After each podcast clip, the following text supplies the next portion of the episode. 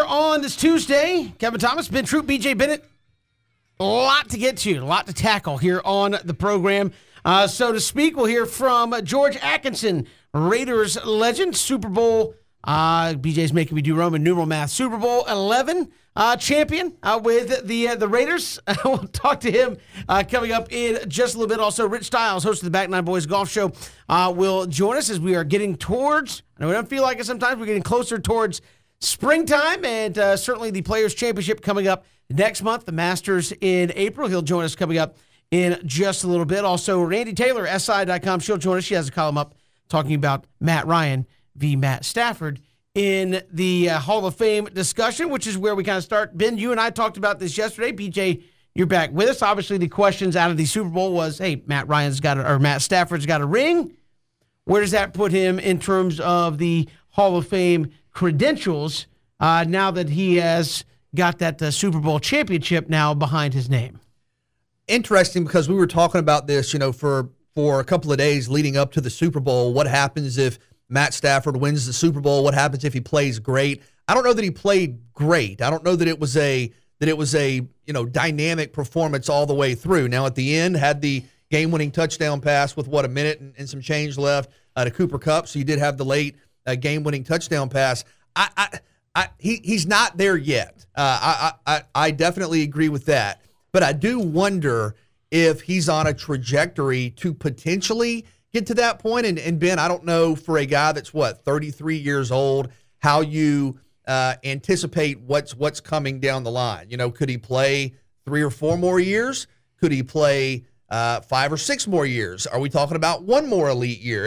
It's really hard to say. Guys have different kind of finishes to their career, if you want to call it that. But I know something you and I have gone back and forth on and it's very fair to ask, has Matt Ryan, I'm thinking about Matt, has Matt Stafford been one of the top, first reference quarterbacks during his career? And when you play in an era with Brady, when you play in an era with Peyton, when you play in an era with Rodgers, when you play with, just countless great quarterbacks, you're not going to be a first reference name. I think that is very fair. But I wanted to get y'all's thoughts on this, because it goes back to something that we've talked about with the College Football Hall of Fame. And I know there have been some criticisms of the College Football Hall of Fame saying you can only get in if you've been a first-team All-American. Mm-hmm. Well, if you theoretically play at the same time as other great quarterbacks, running backs, wide receivers, you yourself could still be great but not get in simply because of the timing of your career. Like, I think a couple of years ago you had Tua and Trevor and, just all kind of, Lamar Jackson, Deshaun Watson, these guys played, in a span of a couple of years close to each other. And you could see a scenario where you have somebody have a Hall of Fame type run, but not be in because there were 2 or 3 other guys having Hall of Fame type runs at the same time. That principle is one I worry about a little bit. In terms of evaluation, I don't think if he retires right now, he's in. I don't think so. But I guess what I'm asking you guys, and I don't know if you talked about this yesterday, if he comes back this past year, he threw for over 5,000 yards. Mm-hmm. If he comes back and throws for 4,500 yards for a few more seasons, mm-hmm. He's going to be in the top 5 or 6 in the history of the league in passing yards. He's going to have a Super Bowl where he threw the game-winning touchdown with about a minute and some change left. Now, Ben, you've pointed this out. The 2 receivers with the most receiving yards and the most dynamic record-setting seasons in the history of the league, he was the quarterback for both, in Calvin Johnson and Cooper Kupp. I think there's a finish to his career where he could get in. I understand the argument that he was never Peyton, Rodgers, Brady, et cetera, but I don't know that can be the reason that you're held out, because we've all criticized or wondered about that rule for the college football playoff, and I think the same principle can apply here. When you think about the college football Hall of Fame. Yeah, when you think about Matthew Stafford, right? Matthew Stafford came into the league a year after Matt Ryan. Matt Ryan has 10,000 more yards than Matthew Stafford. Matt Ryan played in the same era, in the same division as Tom Brady, at least for a couple of years. And Drew Brees. Drew Brees did not have a regular season MVP. Drew Brees had the Super Bowl MVP, but Drew Brees without both of those things, people still consider Drew Brees one of the best to ever do it. Tom Brady is the GOAT. Phillip Rivers has 60-something thousand yards. I don't know if Eli Manning is a Hall of Famer strictly because he won the 2 Super Bowls. That is a team But I think thing. The difference with Phillip Rivers is if you were to make – because if Matt Ryan plays a few more years plays a few more years, he will have similar statistical production to Phillip Rivers. The difference would be Phillip Rivers does not have the ring. What I'm saying is I would never ever penalize a quarterback for something that he doesn't – it's a team thing. I mean, Nick Foles has a ring. I mean, I'm just saying it can't always be about the ring. Trent Dilfer. Play, and this thing but those guys weren't the fastest to 20, 30, 40, 45,000 passing yards. But were they in a passing league? Like, things I do agree with that. I think in this area, you're going to see a bunch of dudes start hitting 50, 60,000 yards because that's what the league's all about. I mean, BJ, what was we looking at today? We was looking at the guys with the most rushing yards. Ryan Fitzpatrick is in the all-time. Ryan Fitzpatrick is on the top 10 rushing list for quarterbacks. He's on the top 10 list. So, when you think about Matthew Stafford go with your original barometer. You should hear a name and go, yeah, and sure. This is my only point, and you guys may have covered it, is I agree when you, and Ben, we've talked about this, is maybe being the standard for the Hall of Fame. When you first say the name, your thought is, but I guess beyond that is I want to try to be consistent with stats. Hold on, with stats and production. Is beyond just my visceral reaction of, no, I don't think he necessarily is. Would he have the stats if he plays for 2 or 3 more years? Yep. Would he have the biggest thing you have for quarterbacks, the championship? Would he have an iconic moment, through the game-winning touchdown pass in that championship run? I don't know that just because he played in the same era as Brady and Rodgers and Brees and Peyton, like we've all said with the College Football Hall of Fame criteria, I don't know that like what are the reasons we're keeping him out? Go ahead. I was going to say, let me just use one of your own criteria that you've thrown out there before. Obviously, there's the gut, which I think we all agree is kind of like you have that visceral first reaction of usually if there's no doubt, it's like, yep, like you don't, it's just, yep, he is. Can you tell the story of quarterbacking in the NFL without Matt Stafford? 100% you can. Well, this is where we were talking about this at lunch. I think Matt Stafford was one of the quarterbacks that helped turn the league into a passing league where you went from, we were talking about this earlier today. Now in today's... I think the rules helped with that more than anything else. 100% agree. But today in the NFL, when I was a kid watching football, if you threw for 240 yards, that was a pretty dang good passing day. Well, now you throw for 300 yards, and you're like, you throw for 350 yards, and you're like, okay, now you have my attention. I think Matt Stafford, when he came out of Georgia, and after that first year there in Detroit, he was one of the first quarterbacks to kind of help usher in that standard. Now, maybe that's not enough, but I do think when you tell kind of the story of the quarterback position, and Kevin, you've talked about this a lot, how the stats have changed, how the formulas for quarterback rating and all like that. That's every sport. Right. Yeah. But I think Matt Stafford is a part of that. Again, the 2 receivers who have had the most productive seasons in the history of the league, he was there for both. He was the quarterback for both. So I think when you talk about big numbers and the fantasy football stats, again, I'm not saying he's in. He's not in right now. But if you have 3, 4 more seasons of 4,000, 4,500. This is what I'm saying to sum up my argument, my case, whatever. If he has 3, 4 more seasons of 4,500 yards, he's going to be in the top 5 to 7 in passing yards. He's going to be in the top 5 to 7 in passing touchdowns. He's going to have at least, and let's just say for sake of argument, 1 Super Bowl. Yep. And in that Super Bowl, he's going to have the game-winning touchdown pass at the end of the 4th quarter. So if you rank in the top 5 in passing yards all time, and you have a Super Bowl where you made it, it wasn't a 45-yard Hail Mary, but you threw a game-winning touchdown pass, I'm open to him not being in. I'm saying if somebody in the top 5 of the league in passing yards and passing touchdowns has a Super Bowl, what are we keeping him out? Like what's the criteria we're keeping him out with? He was never the best at his position at any time when he played. But even close. But I think there are other guys who were not the best at their position. Like who? Well, off the top of my head, I didn't prepare a list. But it goes back. Now. I know, but it goes back to the principle. Okay, when you had, I'm trying to think, when you had Tua and Trevor Lawrence and you know, all these, only one can be a first-team All-American. And that's what makes it, hold on, and that's what makes it fair. So hold on. So do you agree with the notion that you should not be in the College Football Hall of Fame unless you're a first-team All-American? Yeah, because you got to have criteria. Well, I don't. That's just where we disagree. That's the case. It's not prestigious anymore. You got to have some level of prestige. Then you're being punished solely because you were born on the same year as somebody else. You're not being punished. You played. Your number stacked up against theirs. Right, but it's like, but to maintain this principle, and again, in theory, Matt Ryan's not a Hall of Famer yet, but you guys, we've disagreed on this in the past where I've said, I think you can be the fourth best team in the SEC and be the fourth best team in the country. Matt Stafford wasn't the fourth best quarterback, though. He was farther down the list. But what I'm saying is, you evaluate the team, the player individually. How they compare and contrast to everybody around them shouldn't take away or add to what they've done. It absolutely does. That's what competition does. That's what we're doing. We're comparing everything, right? Like when somebody says when you get to talking about what breaks and what separates things, right? When Calvin Johnson was universally recognized as the best receiver in football, and he played for Detroit his whole career. Barry Sanders was considered the best running back. He played for Detroit his whole career. So playing for Detroit cannot be the barometer why you're not considered the best. Two of the greatest to ever do it, if not top five, they played for Detroit. So that can't be a barometer. The guy he was throwing to, Cooper Kupp, was Offensive Player of the Year this year. Has Matthew Stafford been Offensive Player? No.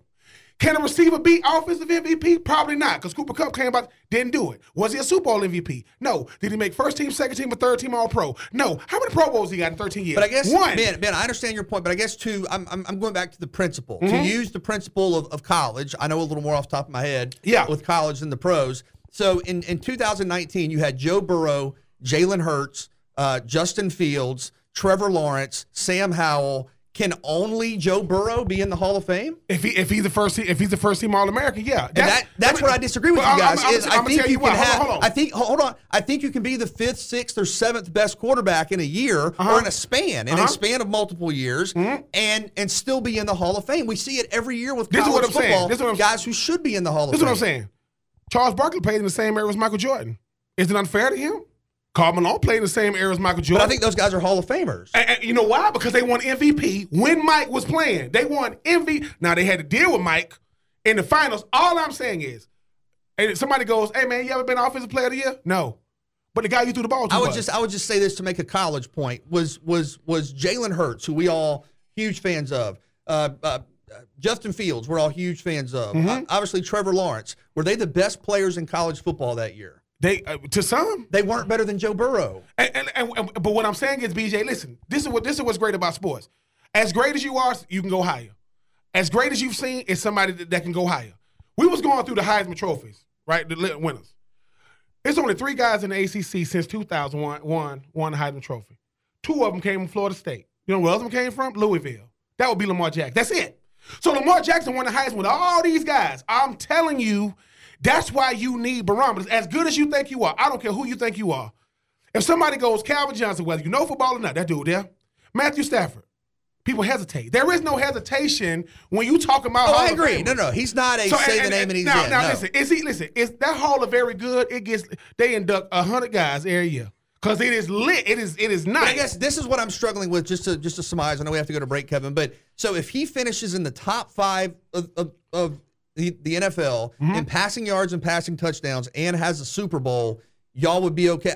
My question would be, what are we holding him out for? Because if you let him in, if you let him in, Joe Flacco gonna get knocking at people's door because he goes, I want a super duper. Dude, Joe Flacco's not. Whoa, you see what you just did, though? No, but he's not. And Matt Stafford's not in the same conversation as the other guys he played with. Right, but my point is, I guess Joe Flacco's not gonna be in the top five in the history of the league in passing yards. Andy Dalton has 3 Pro Bowls, and Matthew Stafford has 1. I mean, I know, but you've told me Pro Bowls don't matter. I understand, but this is the thing. Like I said, BJ, listen, you played the Super Bowl. Did you get a Super Bowl MVP? No, didn't do that. You got a record. All I'm saying is he could play his way into a scenario where it's hard to say why. All-Pro means you was considered. You got first team, second team, or third team All-Pro. That means you were considered the best in the league. 5,000 yards passing, never made an All-Pro team. That's the stats. Never made one. All I'm saying is Drew Brees don't got a regular season MVP. That's like saying Nick Chubb was never an All-American running back. That doesn't mean he's not a Hall of Famer. All I'm saying is, BJ, if Matthew – and listen, You know what? Matthew Stafford played with Cooper Kupp. Cooper Kupp just happened to be the MVP. You know who didn't have Cooper Kupp the first time? That would be Jared Goff. Cooper Kupp was hurt. I'm not saying they win the game. I think they scored more than 3 points. Jared Goff don't get Cooper Kupp. They score 3. Matthew Stafford gets Cooper Kupp. They score 23, and Cooper Kupp is the MVP. You know who else they had? Aaron Donald, Von Miller. A lot of that stuff. Dexter Jackson is a Super Bowl MVP. I played with Dexter Jackson that went to Appalachian State. He played receiver. I caught a pass against the one that was Super Bowl MVP. Just because you win Super Bowls, that is a team effort. Mike won 6 championships. When's the last time when Mike was in the championship, he wasn't the best team in the league? His team, not just him, never lost in the finals, right? All I'm saying is, if Kobe don't leave Shaq, they win 6 in a row. Shaq left Kobe. He struggled a little bit. He got him 2 7-footers. He won 2 more. Who you do it with has just as much to do that you do it. Matthew Stafford is good. But they gave Matthew Stafford everything, and he won. No coincidence. This debate not going to be settled anytime soon, obviously. We'll come back. George Atkinson, Raiders legend, set to join us here on 3 and Out on the Southern Pigskin. Welcome back to 3 and Out. I am Ben Troop. That is B.J. Bennett. Look, with all things going on right now with the National Football League, I mean, we talking about prestigious players. We talking about HBCU Legacy Bowls. We talking about all things football. I think this next guy is football. I don't think so. He is football greatness. Super Bowl champion. Played at Morris Brown in his college days. The great, the man, the myth, the legend, the great George Atkinson. What's going on with you today, George? Man, not a lot, man. Just kind of relaxing, you know. The season's over, and I'm just back here in Savannah spending some time. Now, George, before we get to the Legacy Bowl, the HBCU Legacy Bowl, which I think Doug Williams and those guys are doing a great job. We just finished off an incredible Super Bowl, man. What were your thoughts on the Super Bowl? And you know, when you think about a guy like Matthew Stafford, man, do you think he's on a Hall of Fame type track? I don't know. He's got to win a few more, I think, to get a Hall of Fame. But I think it was a great Super Bowl, a real good Super Bowl. It displayed the youth in the league with the Bengals. You see another up and coming quarterback, that's for sure. And the Bengals will be hard to beat in the future with Burrow. And they're a pretty good team. You look at Chase; they got weapons. You got that kid at wide receiver. He can run and runs good routes. We played him, and I got a first-hand look at him. So this, I think Cincinnati, man, put up a brilliant fight. A couple of plays though that were questionable in the fourth quarter towards the end on that last drive, I think really caused them the ball game. You got 4th and 1. I think you got to put a guy like Burrow up on the center and either let him go for it or give it to the back. George Atkinson joining us here on 3 and Out. And George, on the other side, I know he played a part of some great defenses. How about that Rams defense and just guys flying all over the place on that side of the ball for them? Well, they came through at the right time. I mean, they played their butts off, man, in the fourth quarter. When they had to be there, that rush, they had it there. So it goes to show you that they were definitely prepared, and they got better. The second half, I thought they played a much better game plan in the second half than they did the first half. And I thought they were very effective with the pass rush in the fourth quarter. George, you obviously won a championship. What traits do all championship teams have in common? They have a strong belief that they can win, and they play like they can win, you know. Winning teams have, and when you look at positions, you got to have good quarterbacks, good skilled receivers, a strong running game, and a great up-front offensive line. You got to have a complete package, both offensively and defensively. Your defense got to be aggressive, big, fast, strong, and tenacious, as we used to say. And your offense got to be able to strike at any distance. George, I mean, you played at Morris Brown. When you look at right now what's going on with HBCUs, I know you got big-time guys like you see what's going on with JSU, with Deion Sanders. You talk about Hugh Jackson, and what he's doing right now at Grambling. You look at TSU and Eddie George, Doug Williams, Grambling's finest. Started the first ever Legacy Bowl. How do you feel about the Legacy Bowl, and do you think it was, finally due for those guys to get their shine? I think it was finally due. I like you said, I was in the HBC, but when I came along, the SEC wasn't integrated. So the AFL went to the smaller colleges to get players. That's how the old AFL started. And after that started, the leagues merged.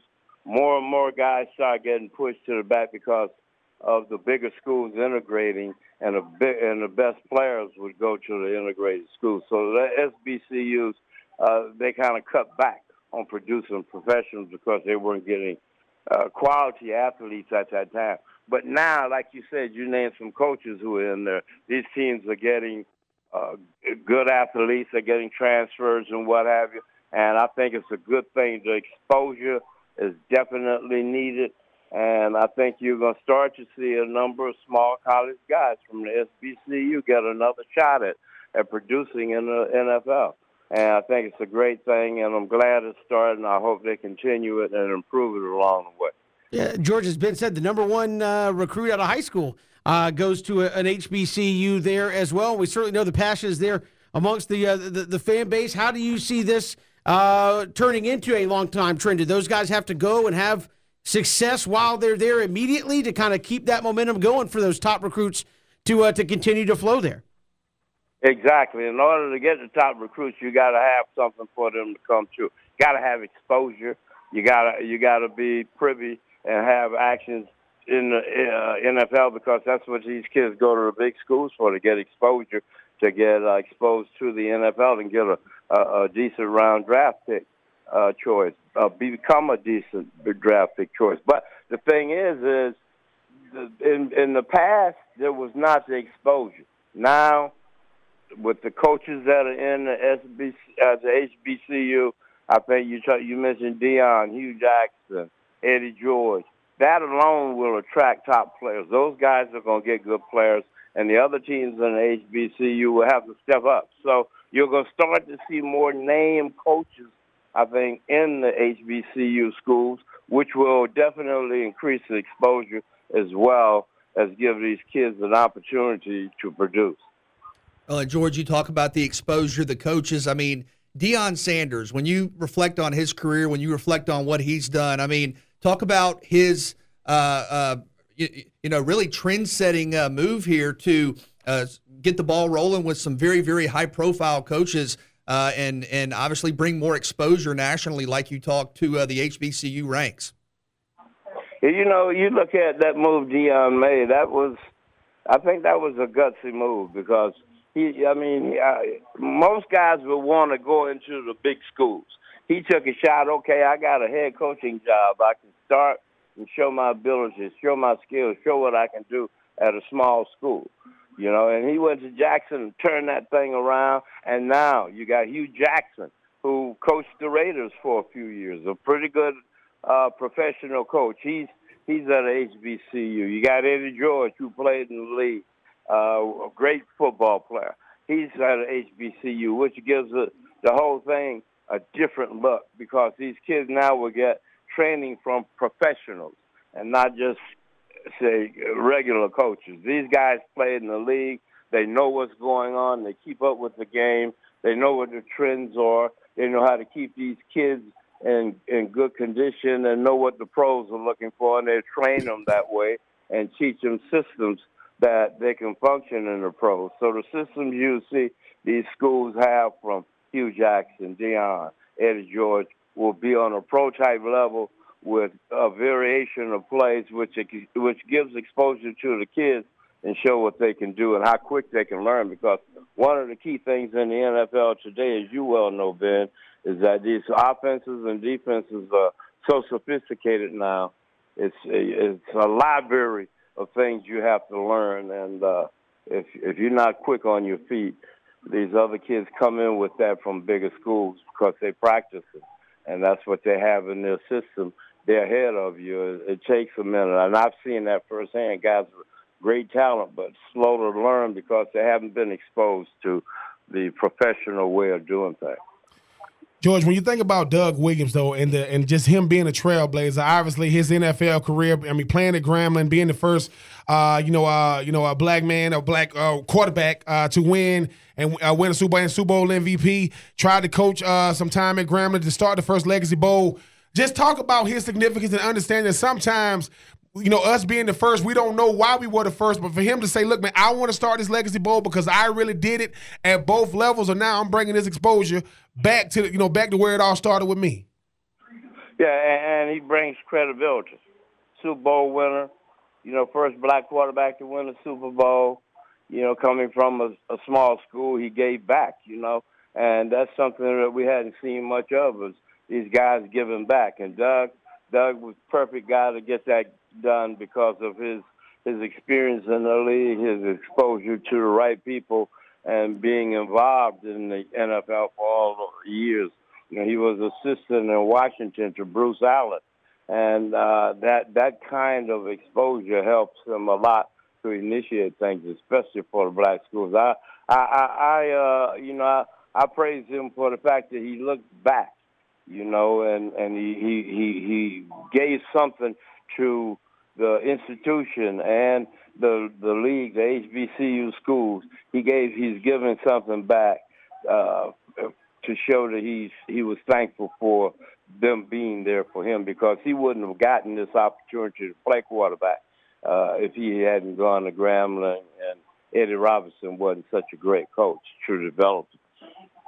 So, you know, I praise him for that bit. A lot of guys keep going, you know, they forget where they come from. And I'm glad Doug has made the moves he's made.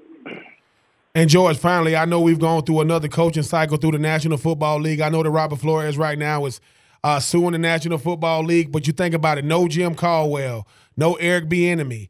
And you think about it, you know, obviously the National Football League is over 75% African-American, yet every time it's time to be the head coaches of these teams seemingly gets looked over. What do you think is going to have to change in order for, you know, black coaches, position coaches, get head coaching opportunities?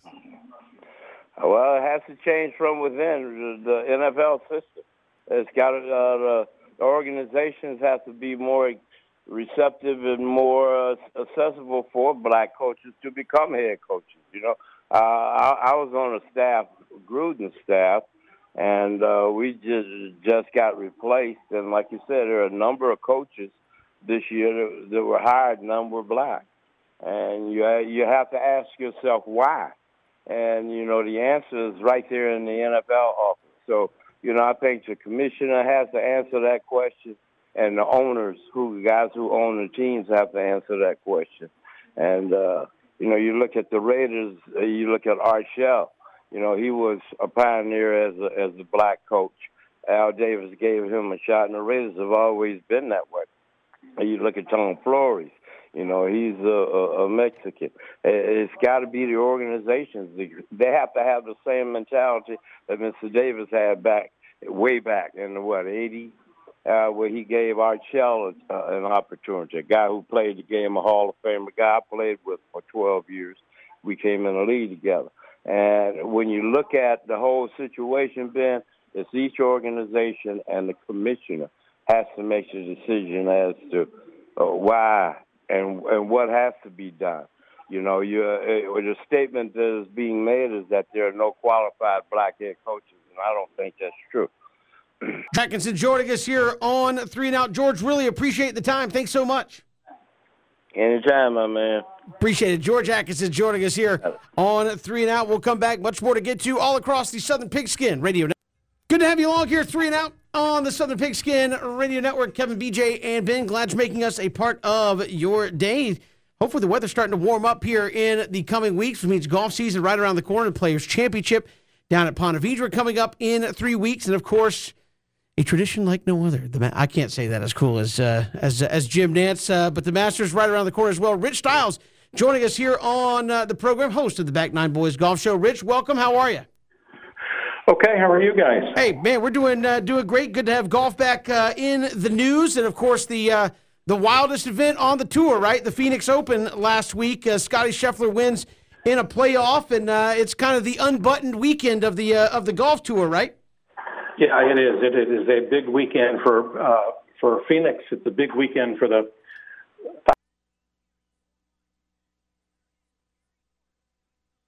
take. I mean, it is unbelievable. A couple 100,000 people at that one hole, 16.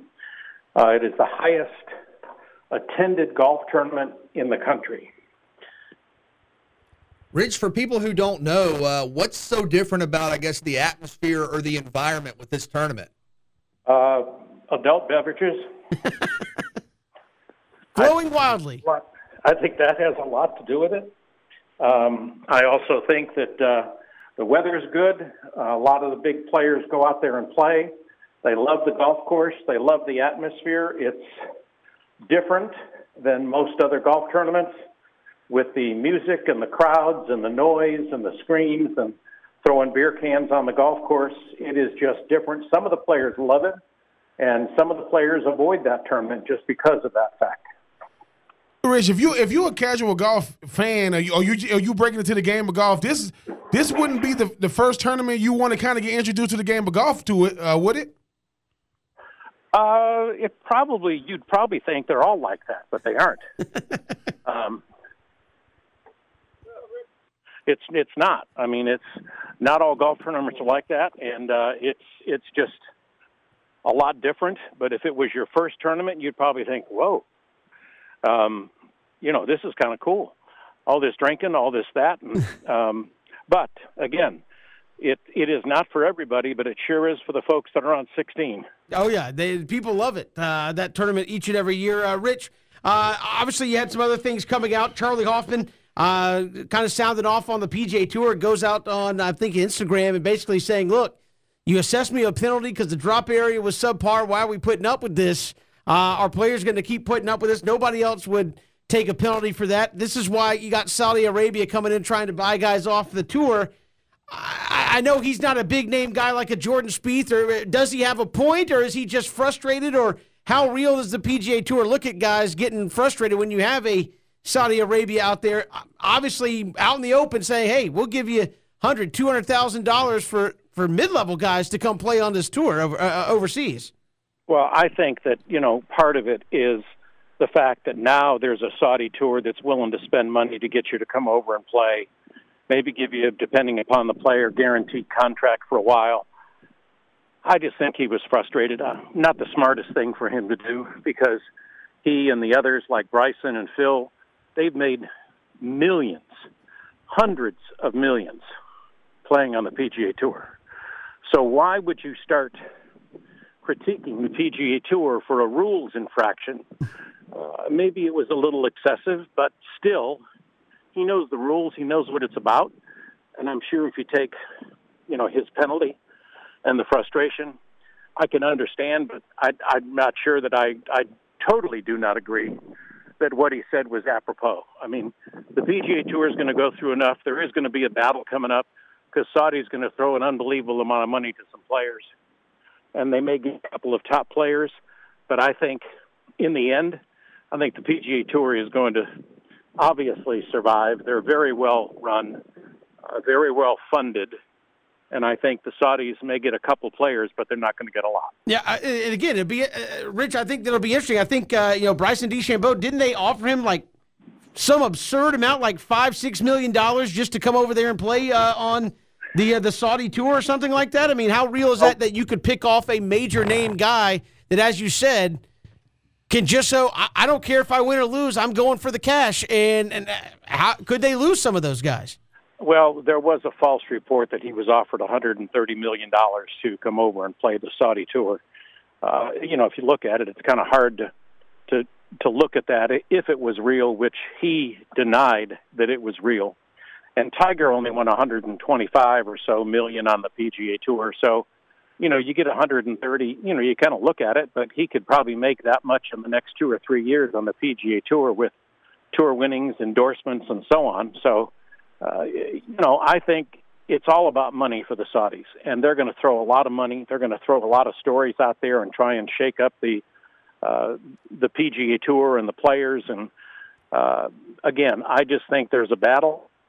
Greg Norman is not the right person to run that Saudi tour as the commissioner, so to speak. He's got so many things against the PGA Tour. Again, I just think it's a battle. It'll create a lot of controversy. It'll create a lot of media, and it'll create a lot of interviews. Rich, I mean, Brooks Koepka, obviously, he's always known for what he does on the golf course, but looking a little different these days, man. I mean, he's sporting an all blonde. I mean, a fans kind of still getting used to it. Why you think he want to, kind of change up the hair color a little bit? Well, who knows? I mean, that's not a question that I'm probably in the private circle to find out. But he is his own person. He's entitled to do whatever he would like with the color of his hair. Mine happens to be gray mostly, and I didn't have to color it at all. And it just comes with stress and, dealing with life. But he colored it blonde. It'll be a phase that he's going through. Maybe he's trying to be – maybe his girlfriend wanted him to be a blonde. Blondes do have more fun. Rich, are the storylines already leaning towards the Players' Championship in 3 weeks? Oh, yeah. I think now that this tournament's over, I mean, you're going out of the Genesis out in L.A., playing at the country club out there that is well-attended. A lot of guys like to go out there. But I think now everybody's trying to focus on the players. I think you got Harris that's out with an injury, so he pulled out of waste management. And I think he's going to be trying to get back for the players. That's a huge tournament for all the players. I mean, they all want to have that. Especially right there before the Masters, which is coming up right around the corner. Rich, always a pleasure, and don't say your hair turned gray because of stress. Every time I talk to you, you're like, I'm just getting in a quick 9 or 18 today, so, I mean, I don't know how much stress you got going on. Well, the stress is, guys, I'm on the golf course, and you're not bothering me too much, but it's okay. Thanks for calling. Appreciate it, Rich. We'll talk soon. All right, bye. Bye. Rich Stiles joining us here on 3 and Out. We got more to come here on 3 and Out, including today was supposed to be Happy New Year. Pitchers and catchers reporting. Instead, we're deciding if, when, and for how long players and the owner groups are even going to meet moving forward. We'll get to that coming up in hour number 2 and more. It's 3 and Out on the Southern Pigskin Radio Network. Rich Stiles and George Atkinson joining us here on 3 and Out here on this Tuesday afternoon. A lot to get to next hour. And then in the final hour, Randy Taylor from SI.com. She's got a column up talking about the Matt Ryan, Matt Stafford debate, which Matt is greater. We'll break that down with her coming up in the final hour of the program. But Ben, ever the busy gentleman, you've got an event coming up in March. Tell us about it. Yeah, the first annual 2022 Men's Symposium going to be held March 5th. Doors open at 9:30, from 9:30 to 2:30 in the East Georgia State College Auditorium. Andre Drummer from AMI, African American Male Initiative. You talk about Jonathan. You talk about Justin West of League of Braun, Savannah, Georgia. It's going to be a great time. It's going to be from ages, we got two different age groups. I mean, 14 to 19 in high school, and obviously 19 and up for the adult group. But it should be a lot of fun. Going to be talking money matters. That we're going to break the two different groups up. Just being able to talk about things, Kevin, BJ, Cam, things that we wish we knew when we were. Well, Cam is still very, very, very, very young. I was going to say, a little older over here. Yeah, I'm just saying, if Cam want to be in the building, what I'm saying is I think a lot of times, too, being a former player, you always ask yourself, or, what do I do now for today's current crop of not just athletes, but just young men, grown men. And a lot of times we usually be in two different venues. You'll do something for the young men, you'll do something for the grown men. We try to put them in the same spot. We got the same premise, BJ and Kevin, just a different way of presenting it to them. Anybody that wants to register, go to www.theuncommoncrew, that's CRU.com. It should be a lot of fun. It's something new for me, something new for everybody involved. But I think when you get to talk, the reason why we call it Money Matters is all in the name. I think when you get to talking about finances and financial literacy, financial stability, those things go hand in hand. So we're going to be able to break it down. Andre Drama going to be handling, the 14 to 19-year-olds. I'm going to be tasked with dealing with us, these grown men talking about different things we need because the conversation is different. But it should be a lot of fun. Go to www.theuncommoncrew.com. It's going to be the 2022 Men's Symposium held at the East Georgia State College in Swainsboro, Georgia. Doors open from 9:30 to 2:30. We will be providing breakfast, lunch, and door prizes. Oh. Awesome. Check that out, theuncommoncrew.com. Get registered up coming up on March 5th in Swainsboro. We're coming back. We will take 3 and hit up hour number two right around the corner. It's 3 and Out. Hit us up on Twitter at Pigskin Radio. We are streaming live, ESPNCoastal.com, and on Facebook, Twitter, and YouTube. Hour number two on this Tuesday. We're talking a little Major League Baseball, or what little there is to talk about at this point, unfortunately, with Major League Baseball. We'll look at the ESPN NFL Power Rankings. Of course, as soon as the Super Bowl's over, you have to go ahead and put out who you think is going to win the next Super Bowl, and we've got some of that for you here in hour number two as well. But first, very important, hour two, we got to take three here on 3 and Out. All right, take one. Will Aaron Donald retire? I think in some ways it would be kind of awesome if he did. Ben, I know you've talked about there's something to be said for walking away when you still are at your absolute best. Is he a Hall of Famer? Aaron Donald? Yeah, I think so. Why did you not hesitate? Yeah. Well, no. There's absolutely. And Matt Stafford right now not a Hall of Famer. I'm just saying. I think theoretically, we're going to get back into that, but theoretically could be in that conversation one day. But yes, Aaron Donald, I mean, is he the best defensive lineman of all time? He's in the conversation. Yeah. Short list. But I would be surprised. I mean, he's probably, 30? Maybe. Yeah. And this is a guy that you would think would have 4, 5, 6, 7 more high-quality years. He is the best player in the National Football League. He is the most dominant player in the National Football League. I think there's a chance that the Rams could win another Super Bowl. They were in one a couple of years ago, so I know there was some talk about that beforehand. Wouldn't be stunned, but I would be surprised. I will say no. Oof.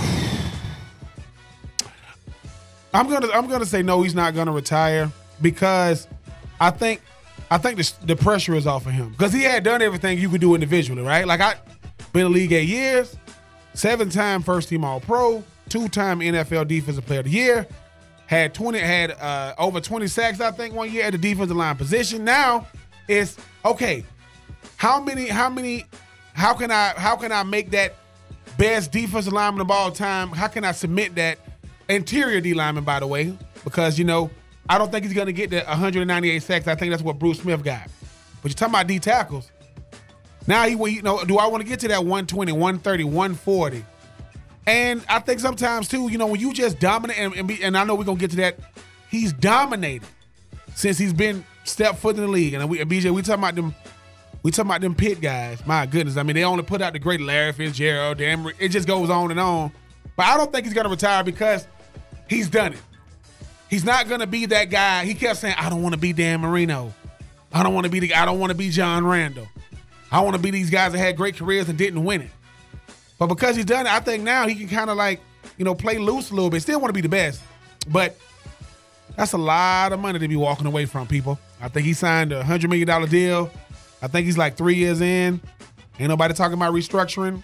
I think you give him at least 2 more, play it out, then I think he'll walk away.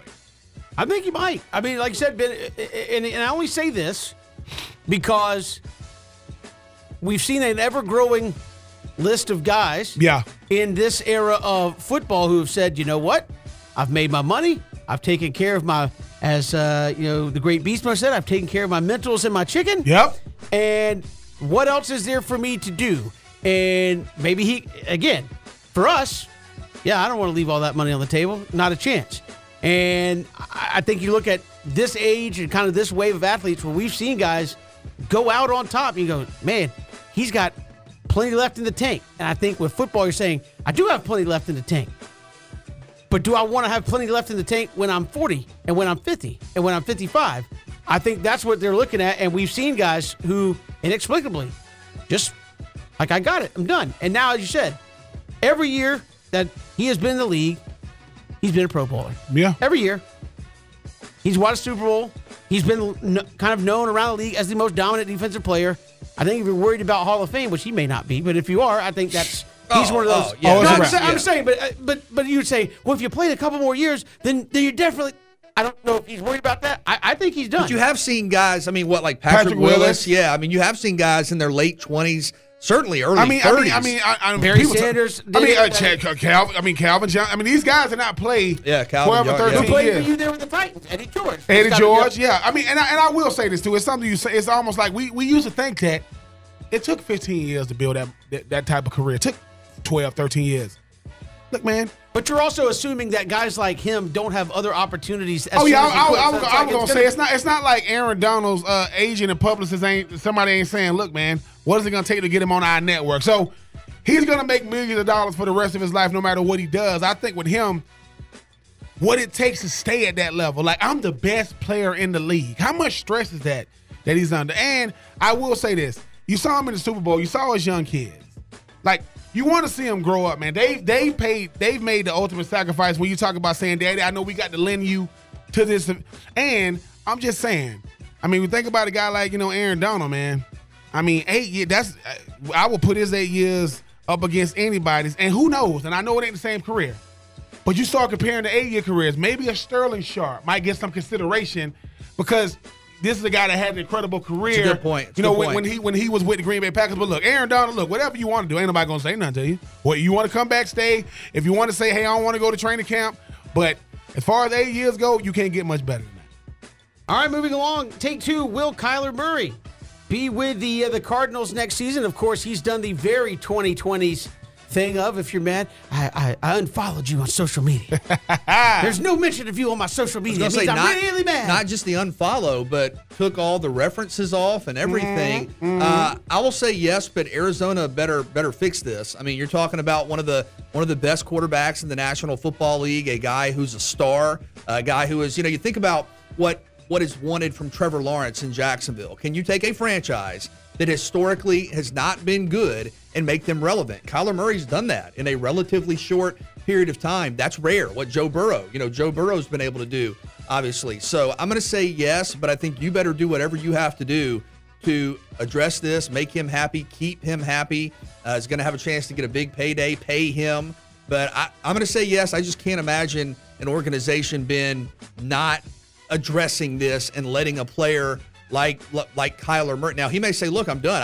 I can't do this anymore, but that would be just a major, major mistake that would wreck the franchise. I mean, when you look at the Cardinals, outside of Kurt Warner, I mean, there hasn't been a lot going on in terms of competing, being relevant, being a contending team, and Kyler Murray makes you that. You've got to make him happy. I think he is going to be a Cardinal, but I will say this.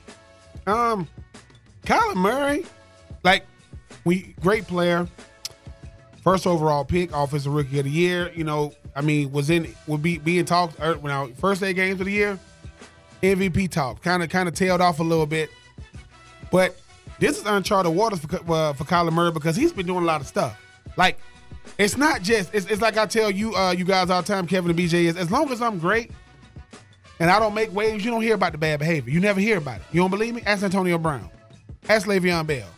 You don't hear about it. You start tripping with us, we're going to make you look bad, because we're going to be here when you're long gone. They say that Kyler Murray do a lot of stuff in the, they say Kyler Murray got a, and I know Cam would understand what I mean, got a little Kyrie Irving in him when he's at the facility. I mean, just moping around, bad attitude, pointing the finger. Let me tell you something. I'm going to say this. I don't care how good of a player you are. I don't care how good you are. When you start becoming too big of a distraction, especially if, and people say, well, if you won with him, you won what? You ain't won nothing with him. You've had some good moments, and they've given him, D-Hop. You talking about Christian Kirk. You talking about different guys that they brought over there. I just don't understand it. Let me tell you. You think there's a chance they move on from each other? BJ, I will say this. Shaq got traded from the Lakers. You think Kyler Murray better play than Shaq? That's letting you know you're not bigger than the team. And what is it doing to the locker room? Because you're going to have guys say the right thing. Like, if me and you boys, they're going to come to me, hey, man, how you feel about BJ? Now, in the public, I'm going to be like, yeah, man, I think he's going to. But behind the scenes, it's killing the locker room. And guess what? You're not winning no playoff games. We're talking about Kyler Murray like what? Once again, I know we're going to get to him later. He got some really, really good stats. His hand look like my hand. I'm just saying, you ain't doing nothing for the franchise like that. And, young people, I got to say this again. Social media is not the end-all, be-all. I unfollowed everybody. You are still the starting quarterback for Arizona. Like, you don't have to have a bunch of pictures with you and the OC. And, I think that kind of, to me, And the thing is, right? That's pettiness. I mean, it really is. I mean, is he sitting there with the thing in front of the head coach like this? How about that? But if you're with Arizona's staff, front office, does that concern you? Because I hear what you're saying, but also the National Football League, what is goal number one in the National Football League? Find a talented young quarterback that you can afford team control, that you can build around, right? I mean, and Jacksonville's trying to do it. I mean, every team around the league, you see what Joe Burrow and Cincinnati have done. I mean, what would this mean for Arizona? Get back to the drawing board. Go out there. Look, you got D-Hop. It's not like you're not gonna have a quarterback. And you got to start asking these players, is you think Arizona is what it is because of you? I mean, Arizona went to a Super Bowl. Were you the quarterback? Oh, that's right, you weren't. That was Kurt Warner. I don't know what these players be thinking sometimes. Like, it's going to be a season next year. They're going to run out there with or without you. And I'm going to say this. If you don't play for a full season, Le'Veon Bell, that is ignorance at the highest level. I'm not going to play. I'm going to make a point. No, you're not. You're leaving money on the table. And guess who's watching? Those other 31 teams. See, why you thinking? I mean, I'm making a point. Them other 31 teams going to say, before you sign this, though, we want to put something in these contracts and say, if you start doing that stuff you did out there in Phoenix, yeah, we're going to take your money back. We love you. But just know that fine print going to get a little bit bigger. It's going to go from a paragraph to a page. Because at the end of the day, Kevin and BJ, this is a business, right? Love Kyler Murray. Kyler Murray watched the Super Bowl with us. Kyler Murray watched the NFC Championship game with us. And all I'm saying is, like these people, Ben Simmons, we're going to be scary in Brooklyn. Yeah, because we got you. We don't know what you going to do. That's why they're going to be scared. You might show up, and then you might be the Phantom of Brooklyn because we might not see your behind. I don't know. I just think that sometimes when the conversation you have with your family and they saying, Kyler, man, you the man, just unfollow him. I'm supposed to come out and go, Kyler, don't do that. Why? Because you work at this facility. You know where they be at? They be here. I played with Vince Young. Love VY. VY said something to his mother. His mother said something to Jeff Fisher. Jeff Fisher made it public. You know why he made it public? Because Jeff Fisher and Vince Young were beefing. If they weren't beefing, they wouldn't have got out. I'm telling y'all, as petty as you think you are, you know who's more petty? Them owners, them head coaches. I will make you look bad, young man. It's going to end up being you because guess what? The media, they put stuff out right now. Right now. He said, man, they're all about this nonsense. You'll not follow them. Because perception is reality in the national – man, perception is reality in life. So, listen – little bobblehead man, you better cut that stuff out, man, because you're not gonna win. And I love Kyler Murray, man. I want to see him win. But BJ, what we gonna remember Antonio Brown for? We gonna remember him being the great player of the antics, right? I'm just saying he is that dude. Last time we saw Antonio Brown, he's stripping in New York or New Jersey, walking out the field. I'm telling you, they gonna remember you for the antics. And unfortunately for him, I ain't even know all this stuff. They say he is awful at the facility. They say he's awful, and they only deal with it because he's the guy. I always say this. Would he be this way if he was a backup? Case in point. Exactly. Because you don't hear from backups. You know why? Backups need that check. So Mr. Backup Quarterback one-on-one, his wife was saying, I wish you better follow everybody. I'm just saying, man, it's because of who he is. No, I mean, I totally understand that. And I even, through all this, I've seen people that cover Texas A&M and go, want to know why he left Texas A&M? Uh-oh. And again, I'm not trying to put that all out there, but I'm like Ben. It's like, I don't think Kyler Murray's – we were talking about the credentials of Matt Stafford versus – Hall of Fame guys and this, that. I don't think Kyler Murray's at the point where he could be pulling that. I know he's a good young quarterback, but guess what? They have good young quarterbacks in the draft every single year. I'm not saying, but I tend to go by, like, everybody is replaceable. There's certain guys that are harder to replace than others, but I'm like, Ben, what on the credential sheet other than we made the Arizona Cardinals a little better makes you think, hey, I can pull this and they'll be fine? Well, I mean, your head coach got your back. Your head coach probably worried about getting fired too. At the end of the day, when it's all said and done. Moving along, take three. Combine, next big thing up for the National Football League. What is the most important drill in combine evals in your estimation? I mean, Ben, I'd guess, given the way people overreact to it, the 40-yard dash, and probably shouldn't be that way because, Kevin, as you've long said, never do football players run in a straight line in their underwear for 40 yards, but that is the talking point that leads to real momentum if you rise or fall. For me, it is the 40 because it's the one thing that, I mean, when you talk about these players, I'm talking to my former position coach, my junior year in college, Tyke Tobin. He said, "Ben, nowadays 4.44 receiver is slow because guys are running 4." I'm like, what? Like, yeah, and Now, but for quarterbacks, though, it is the pro day or the throws. Because, look, they don't get quarterbacks to hand the ball off. They get you to make throws. They want to see, can you put that thing in between that safety and that corner when they're trying to, you know, they want to see if you can, that throw, go back to the Super Bowl. Why they keep making that one, why they keep showing that one throw to Matthew Stafford, to Cooper Kupp? Because he let the ball go before Cooper Kupp even came out of his break. That's trust. That means I got to fit this ball in tight windows and only I can do. But you know, just like I know, Kevin, BJ, Cam, when we watching the 40s, what happens when we think a fast guy runs slow? When a fast guy runs slow, I thought he was faster than that. I want to see if one thing matches the other thing, right? Like, hey, man, why do most people, well, everybody, why do everybody want a Lamborghini? One, because of Lamborghini. Two, I want to see how fast it is. If I got a Lamborghini, it can only go 60. I feel like I got ripped off. Like, what? Yeah, but I'm getting a ticket. Exactly. First 10 miles, I own that thing. I've heard you say that time and time again. No, but think about this, too. No. Here's the thing. If you got a Lamborghini and you never got a ticket, Do you really got what you doing, man? You don't buy the Lambo and Ferrari and go putt around town. In a sense, hopefully, when you get that ticket, that cop is going, "Hey, man, we wasn't gonna chase you because boy, you got out there." No, I'm just saying, BJ and Kevin, when you talk about the 40, right? We used to didn't care about if big guys was fast. Now they got to be fast just like that rah-rah. Oh my God, that did you see this effect? But it is the 40 because I want to know how fast you are. And let's face it, you know, we're purchasing 253 high-performance vehicles are getting purchased. I want to make sure that ain't just a sticker. I want to make sure you are that, because if you had 125 catches and I see the 4.7, you go, well, he can run routes. Well, he got Jalen Ramsey on him, right? Stephon Gilmore on him. So, but for the quarterback, so it is going to be them pro days of throwing the football. Yeah, I think a lot of it's overdone. Myself personally, I think the most important part of the combine is the interview room, where you get to know somebody. 40-yard dash, don't care. Because if you were really that slow, would you be here? No. There's a reason you got invited to the combine, and it probably wasn't, did you run a 4.5 versus 4? No, we think you're a player. Because, again, you're running in no helmets, no pads, no shorts. You're doing a standstill vertical leap. Mm-hmm. You're doing a 10-cone drill in shorts, no helmets. You better get right. Nobody trying to hit you. You're doing a quarterback throws where you turn. Somebody throws you a ball. You drop it. Look for another ball. Catch it. Drop that. Yeah, that happens in games all the time. That's called fumbles. So, none of that. That's called not care. But I will say this. To those workout warriors out there, because there's a bunch of us, right? A bunch of you, not me. A bunch of you workout warriors out there. Man, he ain't even that fast. Still faster than you. Yeah. He ain't even that strong. He's stronger than you. Hey, man. Like I did 47 reps on the bench, and that helps you how? Well, think about this. I'm just saying, the average person can't run as fast as they can to jump 10 feet. They're making them stand there and jump 10. He stood still and 10, 11, 12 feet. Yeah. So you're thinking, he ain't as explosive as I thought. He's explosive as hell. He's getting judged with the most explosive athletes in the world.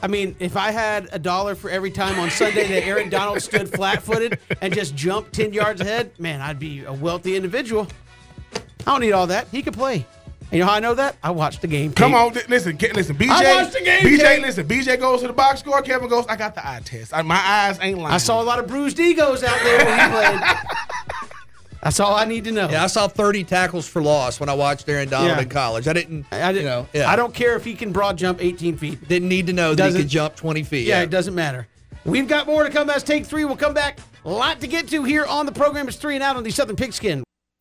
Good to have you along here, 3 and Out on the Southern Pigskin Radio Network. Kevin, BJ, and Ben, glad you're making us a part of your day. Pitchers and catchers supposed to report today. Oops, that's not happening.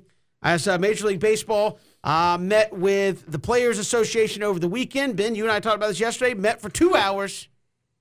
They've met like 3 or 4 times, none more than 2 hours long, and they still can't come to an agreement. Players are mulling over the owner's offer and how they're going to combat it or come back with it, and no word on when they're going to meet. As I told Ben yesterday, BJ, hard to believe that either side wants a deal at this point when you only meet for 2 hours at a time every couple of weeks. Some of this doesn't feel very serious, given that spring training in some respects was supposed to start today in terms of guys reporting. Nobody's feeling the pain yet. Right. That's the real problem. It doesn't feel like there's a sense of urgency. And, the owners, there are things they have got to come around on. And I think that, as we've heard from multiple reporters, there are 2 or 3 probably issues that are the main issues, and then there are secondary issues. But this doesn't feel like a resolution is on the horizon. Now, you've talked about this in the past when there are disagreements. You could reach a point where you go from seemingly a zero on a Tuesday to a 95 on a Wednesday because you look around and go, we better address this and we better figure this out now.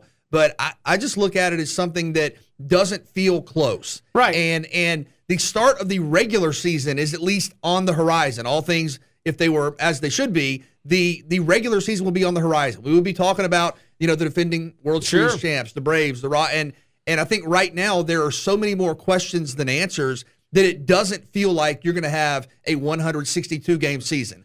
Listen, I know we're still a ways away from that, but to me, that feels like the reality. Is that fair in your mind? Well, I mean, I think at some point somebody's going to have to just sit there, and as Ben said, it's usually not the owners because they can afford to hold it out. At some point, somebody's going to have to say, all right, we're willing to bend. Why? Because we're about to start losing real money. And I think the owners – certainly coming off of 2020, don't want to lose more money, but they did have a very nice 2021 by all accounts. They did. Every team was awash in money, hence why you're giving out $50 million. BJ was it. Please tell BJ how much money the Braves averaged. Oh, yeah. So one of the, we had a writer come out who, and you can look at the Braves because the Braves are owned by a public company. So they're not owned by a single guy who can withhold his books and say you're not looking at them. But the Braves are owned by Liberty Media, which is a public company. And so he went and did a dive, and on average, for a team like the Braves, now granted, there's more interest in Atlanta than, say, the Pittsburgh Pirates right now because the Pirates aren't as good and they average more home fans and stuff like that. But on average, he looked at the books, and in terms of just dollars, the Braves, for one home game, generated about $6.5 million. I would assume that's, you know, just having a home game, parking, everything's about $6. After they pay everybody for that home game, there's about $1 million left over. So you tell me how profitable it is to own a team, and again, that's not the Yankees, that's not the Red Sox, that's not the Dodgers. So if you missed the 15% of the Braves, people like that ain't number one. That's money for life, right? Yeah. And you're making money. But I will say this, Kevin, we win this whole segment. We ain't talking. Mr. Rob Manfred, commissioner, comes out. What do he say? I mean, I'm confident. Why? Why are you confident? Have you been watching? Have you been seeing what's been going on? He's in the meeting. And we said this. I get it. He is a mouthpiece for the owners. I get it. But I put it back on the owners. Same owners that want to do arbitration. We don't want to talk to them. Why? And then when we do talk to them, it lasts 2 hours.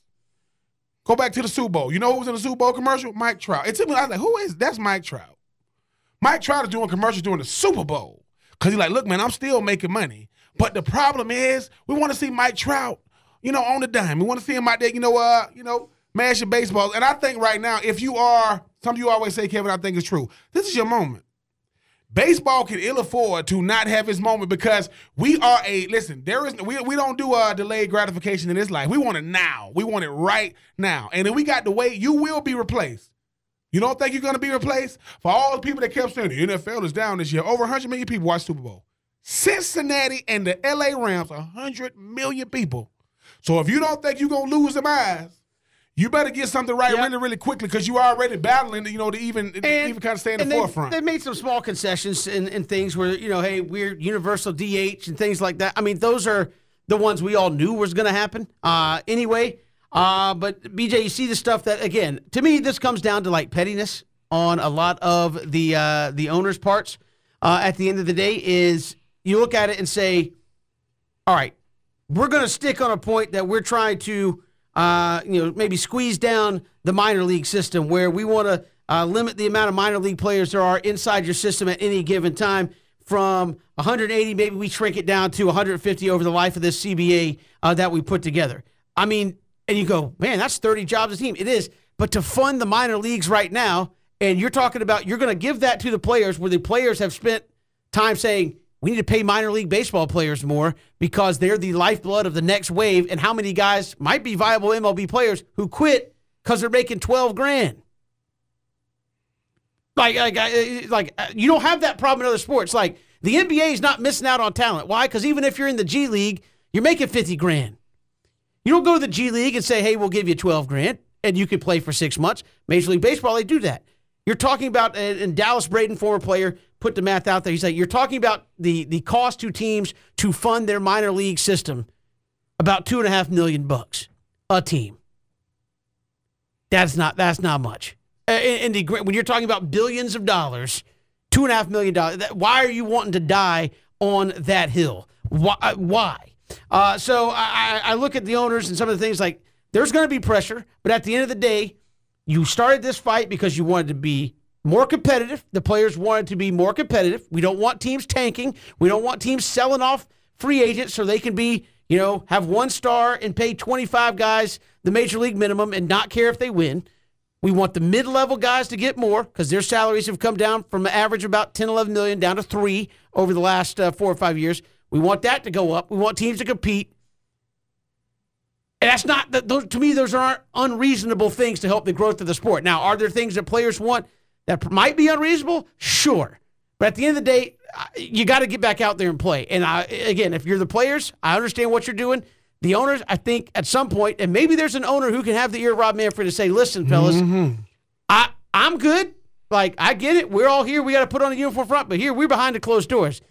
Listen, man, it ain't going to help me out if we don't play. Not because I'm going to go broke. But when I come back, I got to go win back all these fans. Why? Because I'm the Pittsburgh Pirates. I'm losing fans by y'all doing this. The Yankees ain't losing fans. The Yankees come back. They're the most popular team right there with the Red Sox. They're not losing fans. You're losing Colorado Rocky fans. You're losing Milwaukee Brewer fans, Astro fans who are just like, look, we have good teams, but if you ain't going to play, I'll go do something else. That's what you can't afford. This is my question on that front to you, Kevin, because I think we all agree and we've all said at some point you're going to reach a point where something has to give. And to me, we are getting close to that point because it's hard for me to imagine, given the reports that we've read about how far apart they are and we're not going to have mediation, and now there are new things, like you said, petty from ownership about I want to reduce the overall roster size of my minor league farm systems. It feels like we're not to the point where we're on the verge of a breakthrough. No, it feels like that is not only tomorrow, but maybe the day after tomorrow. So what is the date where you look at it and go, missing spring training is one thing. Yeah. Missing regular season games in a sport that's defined by the longevity of its regular season, by the stats that come with that. Where is the point where we're looking at that going, we're not going to have a full 162, and this is becoming a major issue for baseball? You're probably talking middle of March. You need to have something done because the season would start end of March. I think even if you missed a game or two, you could say, all right, fellas, we're going to rework the schedule, and you're going to play a doubleheader or something. But you need what, 4 to 6 weeks of spring training? I think most players, for pitchers, I think you need that. Guys that are hitting 2 weeks, maybe at the most, 2-3 weeks. But the problem is, you really need to get some things done because once you get this deal signed, there are over 600 free agents out there that have to get signed. They don't have to get signed. I know one in particular. Yeah, there's one guy that I know people want to particularly get signed, and you have to get that done. Free agency. Just for clarity's sake, because I had a family member ask me the other day, trades could happen. Why haven't the Braves signed Freddie Freeman? That cannot happen right now. Right. If you see, and I'll say this again, if you see an article that says Braves likely not going to sign Freddie Freeman, where are you getting that from? Because they literally can't talk to him. Nobody can. So the likelihood that the Braves sign Freddie Freeman is just as good as the Yankees or anybody else. Why? Because nobody can talk to him. So that's just nonsense until they sign a deal. But right now, nobody's feeling the pain. Look, minor leagues or spring training, minor league is a separate deal, by the way, so there will be minor league baseball, so those guys will get paid. But spring training, nobody gets paid. So if Freddie Freeman doesn't go to spring training, doesn't matter. He wasn't going to get paid for spring training anyways. So nobody's feeling the pinch just yet. Even guys who are making $1 million, you're saying, well, man, you only make $1 million. You haven't been paid since October. True. But you weren't going to get paid for February or March anyways. You weren't going to start recouping that money until you got back around to playing games there in April. So nobody's feeling that pinch. Nobody's getting pushes from the players going, fellas, like, if y'all can figure it out, I need to get some cheese in here. You know what I mean? It's like, and so I think that's where we're at. We got to take a break. I know that we could talk about this a lot, and I'm going to get carried away, and it'll end up going way over. It's 3 and Out here on the Southern Pigskin Radio Network.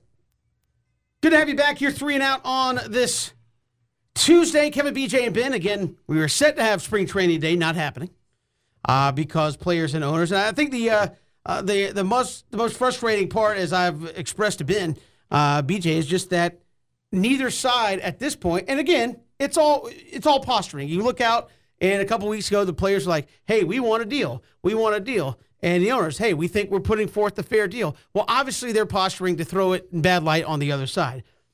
I think you're not serious about a deal from either side. And I'll put it again, because people are like, why are you siding with the owner? I'm not signing with the owners. I'm not siding with the players. I'm siding with the fan who doesn't really care.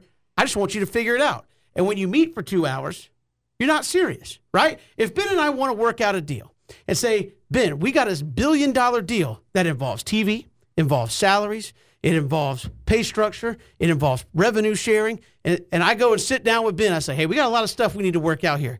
We meet for 2 hours. We have no deal. Ben walks away. I walk away. When are we going to meet again? I don't know. A week or so? Okay. Then we meet again. But a two-hour meeting. A two-hour meeting is not a meeting. Yeah, it's not a meeting. So, especially when you have more. And again, I'm using me and Ben in this example. There are obviously more people in the room than two people. So two-hour meeting, you're presenting your ideas, and then you're saying nope, and you walk out. Then you don't meet again for a week. If we were serious, I would say, Ben, we're going to meet at 9 o'clock in the morning. Come ready to talk. We're going to hammer this thing out. We really need to get it done. Guess what? We're going to bring lunch in. We're going to bring dinner in. And we're going to bring in coffee or whatever we need to get this thing done. Yep. And the fact that you can't meet but for 2 hours, no. When I mean, remember this. As contentious as the NFL was, did the NFL have 2 hour meetings? No. Roger Goodell and the players, they are sitting there. I remember when this was covered. They're meeting all afternoon. They're coming back the next day and meeting all day the next day. Major League Baseball has met with the players 3 times since December. None for more than 2 hours. You're not serious about a deal. Mm-hmm. Either side. Either side. If you're serious about a deal, say, look, you know that we disagree with you. I know you disagree with me on things, but we ain't leaving until we get this done because not playing is not an option. Look, at the end of the day, you're talking about two different conversations going on at the same time. If you're talking about the players, they're trying to get what they're worth. The owner's trying to see what they're willing to take. That's why I be such a tug of war. It's something as simple as. And I appreciate that, but at some point, if you're the MLB owners, you have to look at it and say, yes, they are a product, but if there is no product, what are we doing? Mm-hmm. My franchise is worth zero if there's no games being played. I mean, that's the way I kind of look at it. Me and BJ were talking about something in the break. Just say you Mike Trout. Just say you Bryce Harper. And you make the ultimate sacrifice. You say, listen, right? Hey, man, I got good money. I'm going to give every player on this team, right? I'm going to give y'all, and I'm just throwing out there, I'm going to give y'all a cool meal, a piece. Because if we got to sit out this year, I want to make sure y'all good. You know what that does? That tells them owners, take that. Because what happens is, right, the owners know but they got the upper hand. But you know Bryce Harper's not going to do that. I know it's not, but this is what I'm saying. I don't mean to single him out. But this is what I'm saying, though. Check this out.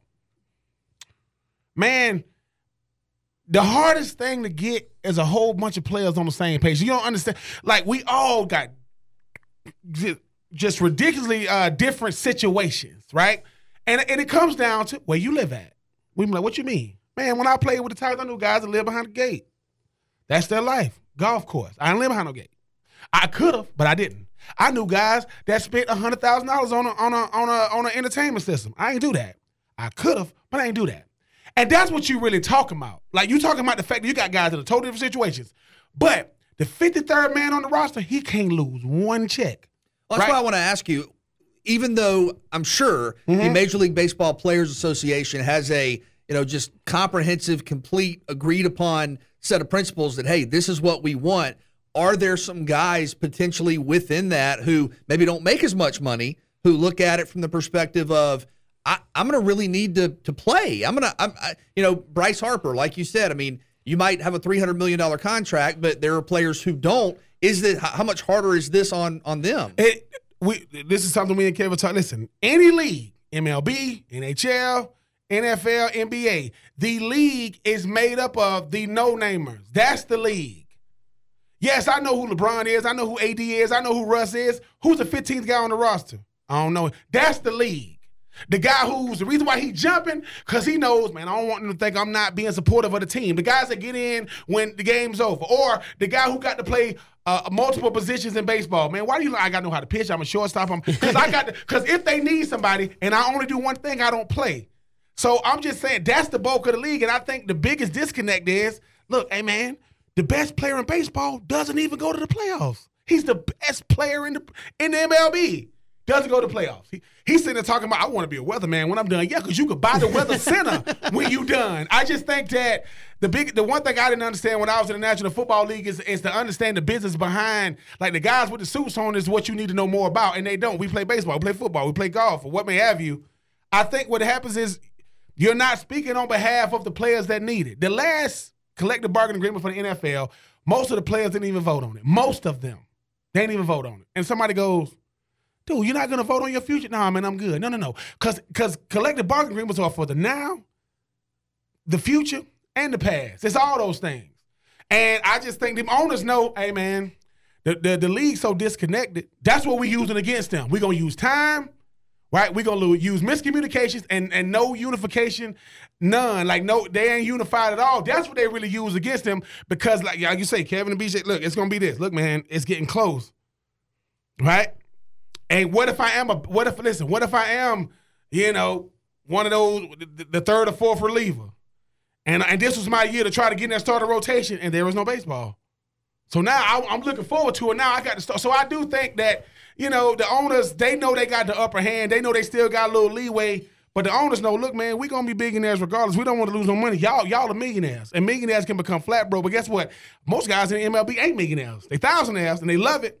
They can't ill afford it. So I think that because the owners know this, there is no backup plan for baseball. We got backup plans. This ain't the only thing we own. This ain't the only thing we do. This is just one of the biggest things we're known for. Baseball players, this is all y'all got. Y'all ain't got nothing else. So I think that now they might be using that against them. And I just think for the health of the sport, if you're a player, you also want to play because, again, yes, are your salaries going to continue to go up if people are mad that you've stopped? Again, most people don't remember the last time baseball went on strike, but I think by and large the reason a lot of leagues are seeing a lot of success is they haven't been out on strike. I know people think the NFL is untouchable. Go 3/4 of a season with no league and see how many people are like, man, you know, the heck with you guys. Like, what in the world? Your whole league's making billions of dollars, yep, and you're not going to play. And so I think if you're Major League Baseball, somebody's got to come to the table and go, fellas, for the here and now, we're fine, right? We're good. Some of y'all maybe even saved the millions of dollars that you're making as players and owners, obviously billions of dollars.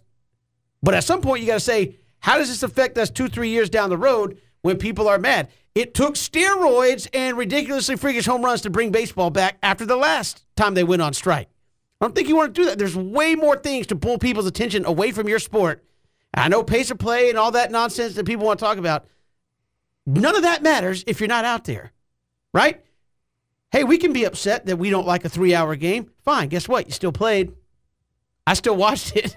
You know, you can deal with gripes at that point. What you can't deal with is there was no game, period.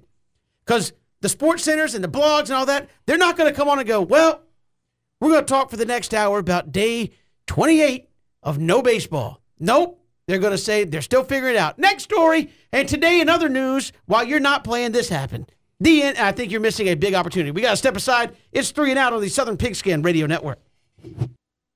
Good to have you back here. 3 and Out all across the Southern Pigskin Radio Network. Kevin, BJ, and Ben. A lot to get to coming up. Final hour. Randy Taylor, SI.com, will join us. We'll talk about Matt Ryan v. Matt Stafford. Certainly been a hot topic here in this state. She'll join us coming up at the top of next hour. Guys, quickly, I know you had Mercer down starting spring practice. Speaking of things starting, Conference USA put out their schedule today, and Old Dominion, Southern Miss, and Marshall are still on it. I don't think that's going to work. Yeah, not going to work. They've already said we're going to the Sun Belt in July 1, and Conference USA saying, nope, we're committed to making sure you legally stay and fulfill your obligations. So this is the messiest divorce court ever. I'm looking forward to it. That's about to happen. This is not going to go well. I don't. Don't see a team or three teams that don't want to be here and have said we're not going to be here playing that out. Has the Sun Belt put their football schedule out yet? I think they may have. If they have not, but I hope it comes out tomorrow. Marshall and Southern Miss will be in both. Old Dominion be in both. We told you we weren't playing. Don't put us on the schedule. You put me on the schedule. This is going to be fun as it gets closer to the season. We're coming back. One more hour to go. Randy Taylor, SI, joins us when we return here. Good to be here with you on 3 and Out. Kevin Thomas, BJ Bennett, Ben Troop. Final hour of the program. Glad you're making us a part of your day. Super Bowl ending on Sunday. Matt Stafford and the Rams getting that Super Bowl ring and automatically the is Matt Stafford a Hall of Famer talk starts coming out. Richard Sherman weighs in. It's like, well, are we lowering the bar for the Hall of Fame? And that led our next guest to pen a column on that for SI.com. Randy Taylor joins us here on 3 It Out. Randy, welcome to the show. How are you? Hi, guys. Thanks for having me on. I'm really good. Hey, we appreciate you coming on. And obviously, Richard Sherman say, hey, are we lowering the bar for the Hall of Fame? And if Matt Stafford is, and certainly Matt Ryan is a Hall of Famer, and I've seen a lot of graphics going side by side of looking at the numbers. Just when you start looking at Hall of Fame resume, where do you think, before we get into who should be and shouldn't be, where do you think these guys stack up between Stafford and Matt Ryan with what they've done on the field?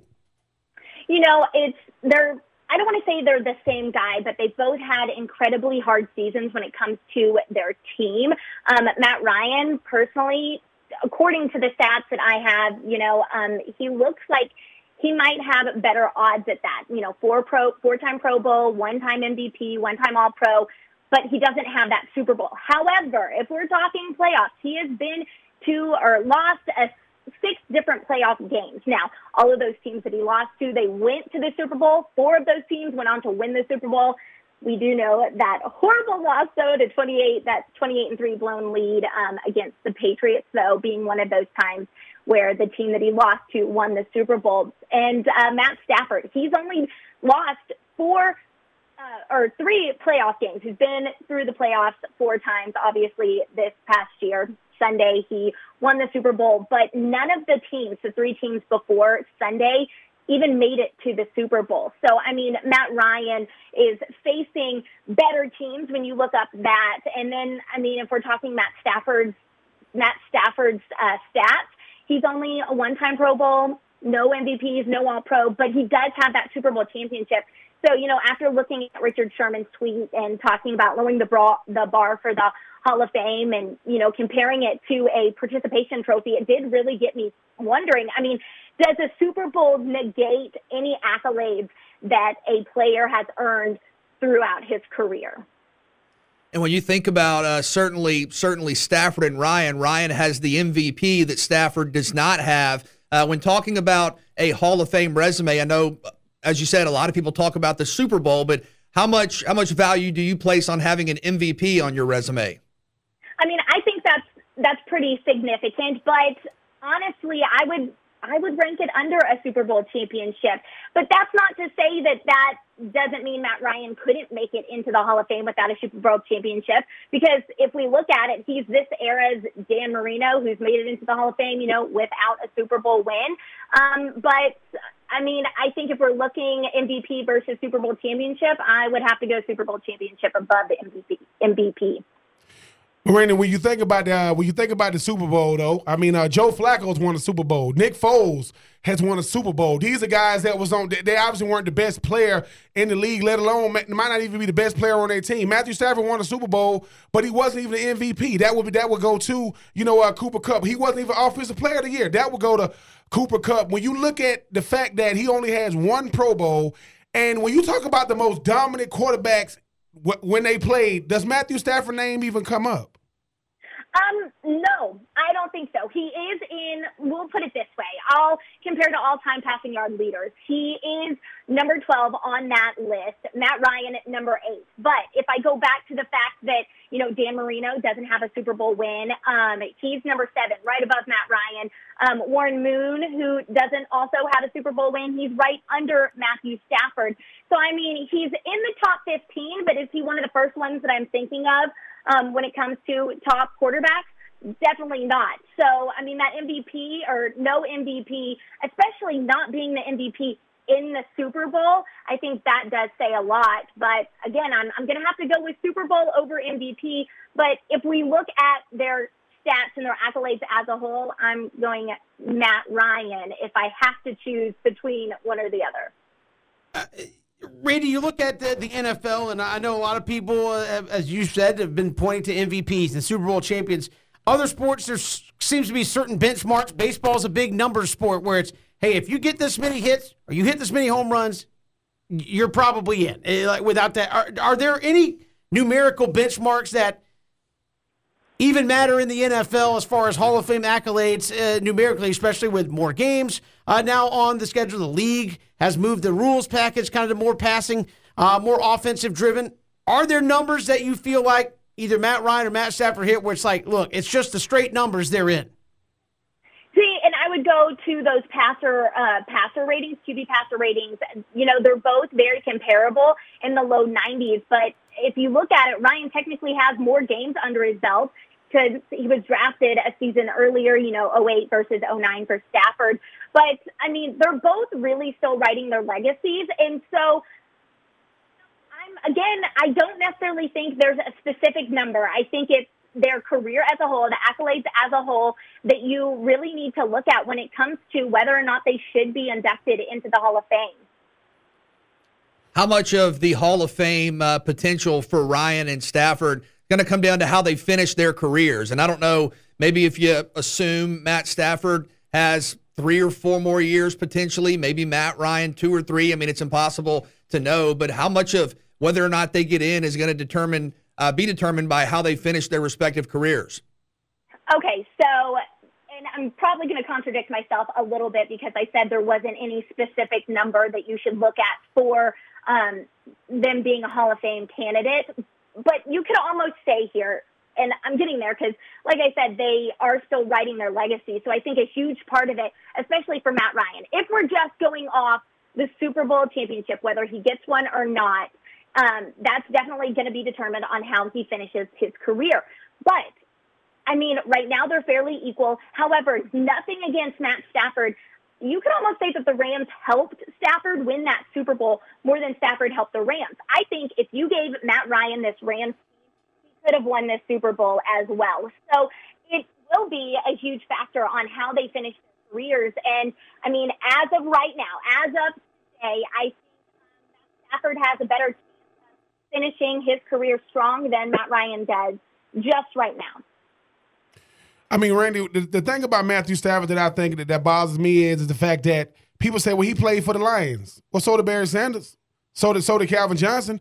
And these guys were first ballot Hall of Famers in spite of the fact that they played for a Lions organization that never really won. The thing about it, I think, what separates Matt Ryan from Matthew Stafford is it's not like Atlanta was a usual winner. He made this team a usual suspect as winners as well as a playoff contending team, and they didn't have to give him everybody that like Von Miller and Jalen Ramsey and Odell Beckham Jr. and Sony Michel. You talked about the roster.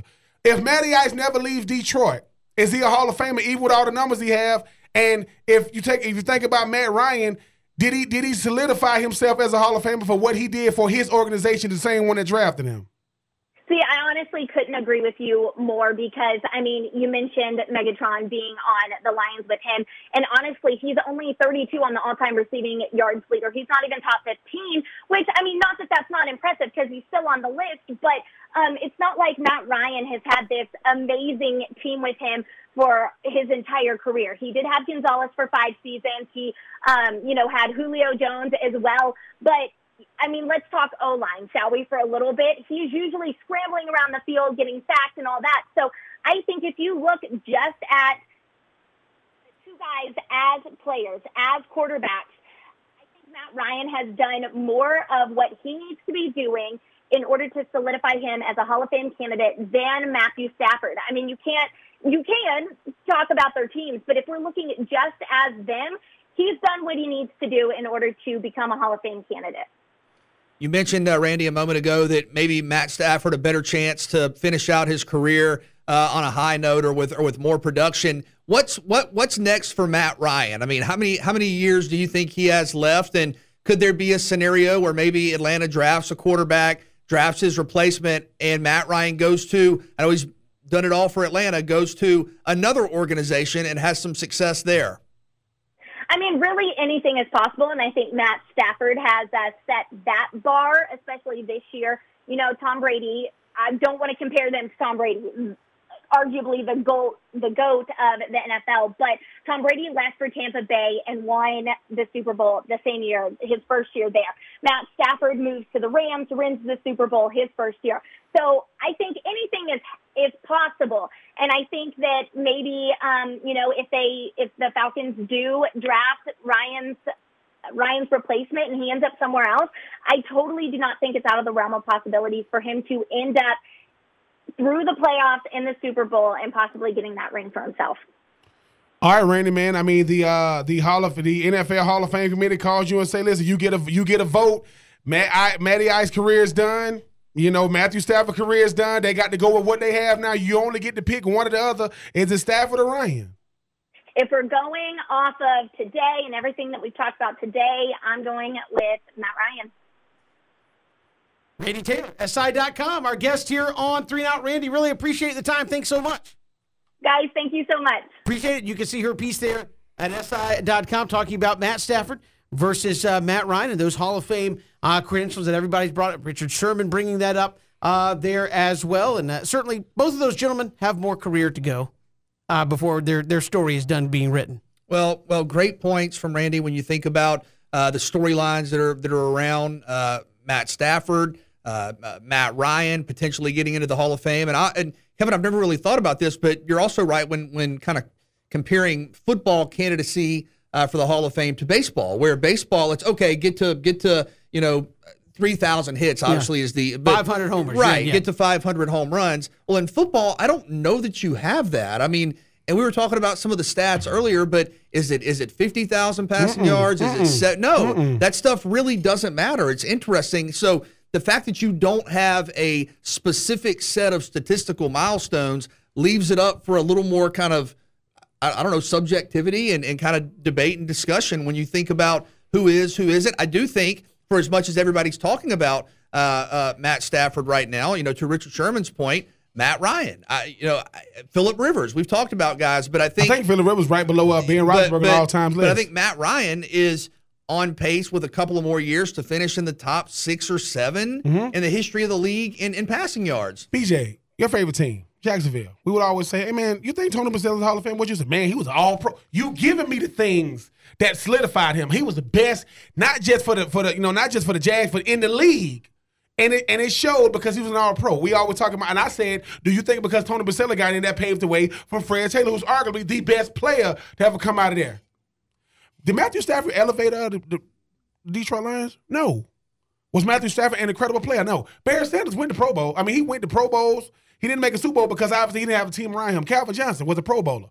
When Antonio Brown came over to Tampa Bay, he was already a Pro Bowler. I mean, he was already a Hall of Famer. He just won the Super Bowl. Matthew Stafford won the Super Bowl to his resume. Not a Hall of Fame resume. He want to add one to his resume. Because like I said, what Matt Ryan did, he had to play in the shadow of Michael Vick. That's hard to do. He had to elevate the status quo of a team. Let's face it, outside of Deion, ain't got much of a tradition, right? He did both. To the point where that now when they don't make the playoffs, we're like, well, dude, because we got used to them going to the playoffs. He also gave you a regular season MVP with Drew Brees and Aaron Rodgers and Tom Brady and Peyton Manning and Phillip Rivers and Ben Roethlisberger and Matthew Stafford. So all I'm saying is, if Matthew Stafford's best, is he a first-team All-Pro? The answer is no. And he passed for 5,000 yards. At Matty Ice's best, he's the best. He's considered the best player in the league because he got the MVP. I'm just saying, 2083 ain't because of Matty Ice. That'll be because of Dan Quinn. That's another story for another day. Now we've got more to come here on 3 and Out, all across the Southern Pigskin Radio Network. Heather Dennis, 10 games that will shape the college football playoff. Wonder if it'll be a Sun Belt game for Marshall, or will it be a Conference USA game?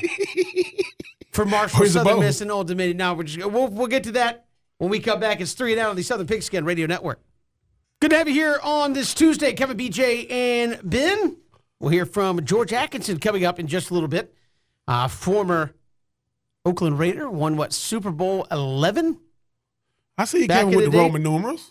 I was struggling earlier today on the show trying to read those Roman numerals, but 30 picks in his career against Super Bowl champion. We'll get his thoughts on the game that just took place there over the weekend as well. So a lot to get there. But Heather Dench, we talked about big games coming up, 10 games that will shape the college football playoff coming up next season. And there's always going to be a lot of them out there. One of them on the list, number 3, Georgia and Oregon. Right off the bat in the ATL, Dan Lanning out of the Georgia program, coming back to coach against the Georgia program.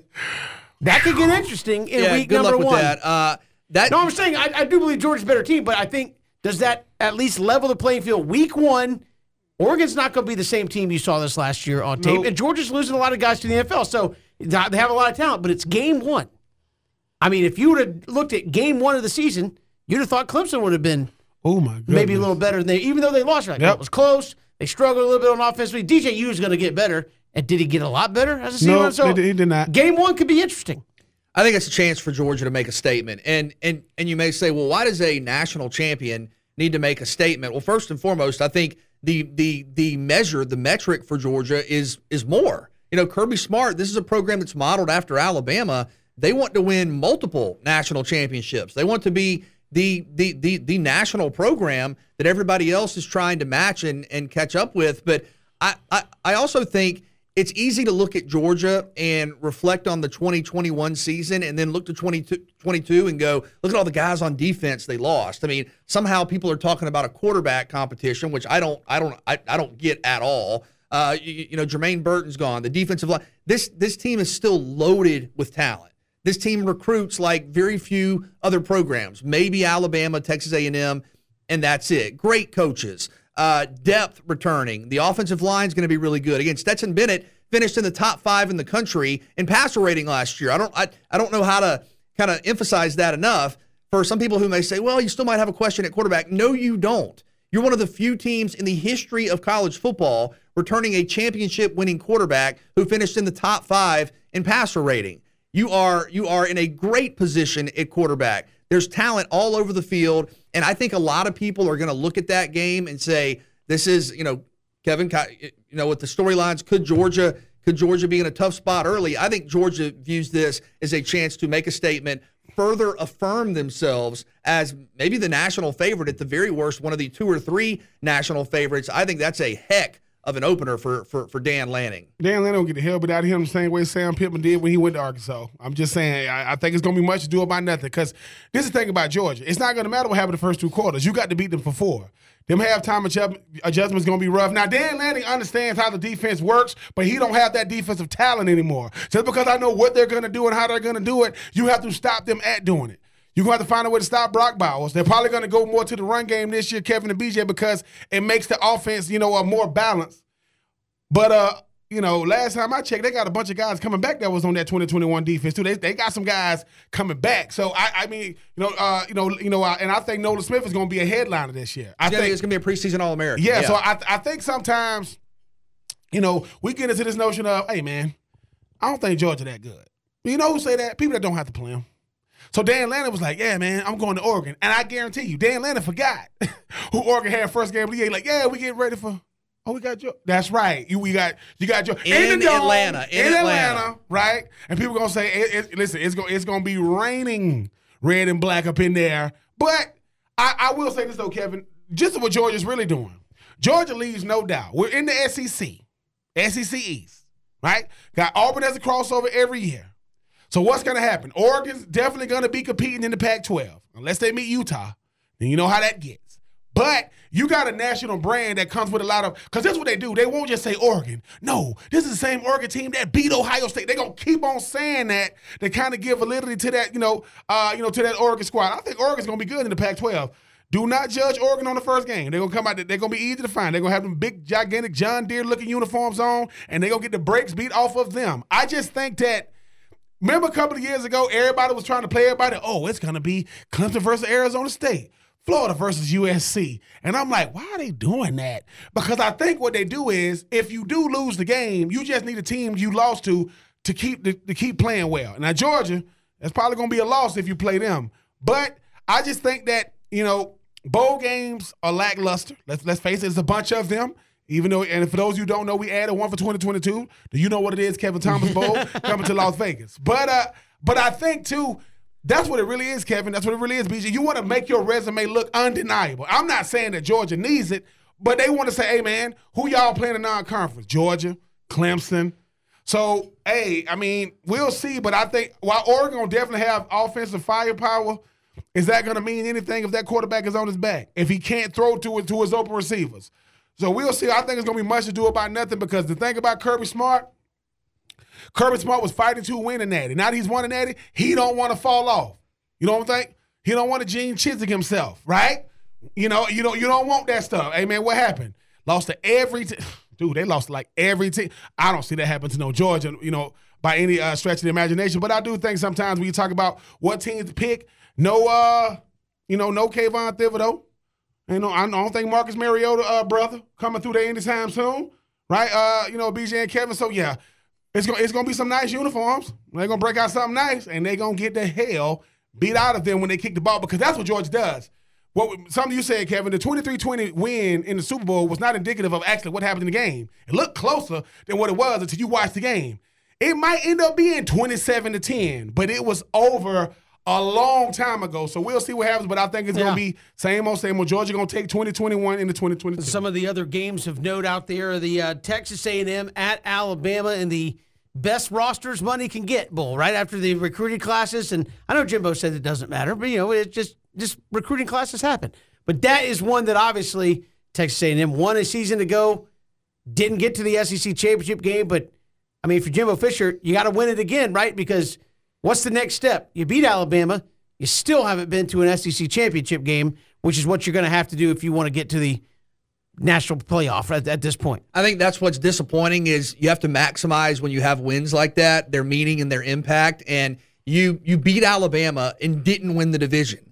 So I think you look back. Are you going to beat Alabama 2 years in a row? Are you going to beat an Alabama team that a lot of pundits are saying this could be Nick Saban's most talented squad in terms of returning experience? Are you going to do that in Tuscaloosa? I don't think so. That's a lot to ask. Look, I got to say this again. When it comes to Alabama, look, when y'all need to stop letting Nick Saban. Hey, man, I think your team is ready to come play us. Yeah, Coach. No. Leave them alone. Listen, I want the rest of my season. Like, once again, was it 3 years ago now, BJ? Old Vanderbilt. When they had old Derrick, man, they undefeated. Right? I think they just beat Kansas State. Had a quarterback couldn't hit the broadside of a barn, couldn't hit nothing. We won't have a Bama came to Vanderbilt. Yeah, and I think they beat them like 70-something to 0. You don't want Bama in anything. Maybe in basketball, not in football. And Texas A&M on this list a couple of times. They're in at number 8, according to Heather Dinich. Games that will shape the college football playoff: Miami at Texas A&M. So that means for like the 10th year in a row, Miami is back, ready to meet expectations. Come on now, you got Coach Cristobal. What do you mean, come on? How many times? Tyler Van Dyke a couple back years ago. Hey, we're back. We got Florida, game number 1, right out the gate. We're going to show everybody national championship. Took that L. They know what they took. Sorry, that was one example, but I mean, you've had other examples where Miami's back and just have not. No, BJ. No, because we can do this. Listen, we root for, if you want to call them, two of the big three, even though UCF wants to be the big four. I'm sorry, that's not happening. But what would quantify as Miami being back at this point? I think consistently being one of the favorites in the ACC. Because when you say back, to your point, what Miami I'm just saying that as a joke. Right. Everybody sees but what I'm saying is when people say Miami's back, I'm not saying Miami's back to the early 2000s or back to the 80s. That's not realistic. Those are college football dynasties. I'm not saying you're back to what you were when you were the best program in the land. I'm saying you're back to national relevancy. That's what I'm saying. That's what I'm saying. What's the quarterback that played for Texas? What's his name? He just went pro last year. What was his name? The one that went we're back. Oh, Sam Ellinger. They like Sam Ellinger. We're back. Like to the fan base. I think Miami. But if you're Miami, you got to win one of these games at some point. This is what I think. If Miami is back, is Miami gonna play in Charlotte? They ever going to play in the ACC championship game? They went once, yeah. Should have gone twice, but had the... Well, so Miami, since they've been to ACC, have been to Charlotte one time, and I'm not talking about the vacation. Playing the Bank of America State. Got a very talented roster, very impressive coaching staff. Just keep an eye on the Hurricanes. That's all I'm saying. She hasn't done one of their top games. And then kind of interesting, as much as everybody was talking about the ACC, she had number 5, NC State and Clemson, which could potentially decide the Atlantic Division. Dave Doran, obviously excited. On a serious note, NC State's going to be really good. Don't. NC State's going to be really good. A lot of talent. Devin Leary back at quarterback. Jaquan Harris, local star, obviously. No. See, that's what we got to do. No. We got to have something to where every time we mention NC State, like we got to cue something because somebody goes NC State and Kevin's like, I mean, what? What? I'm not saying people were tweeting at him the other day about this. They were. No. I will say this.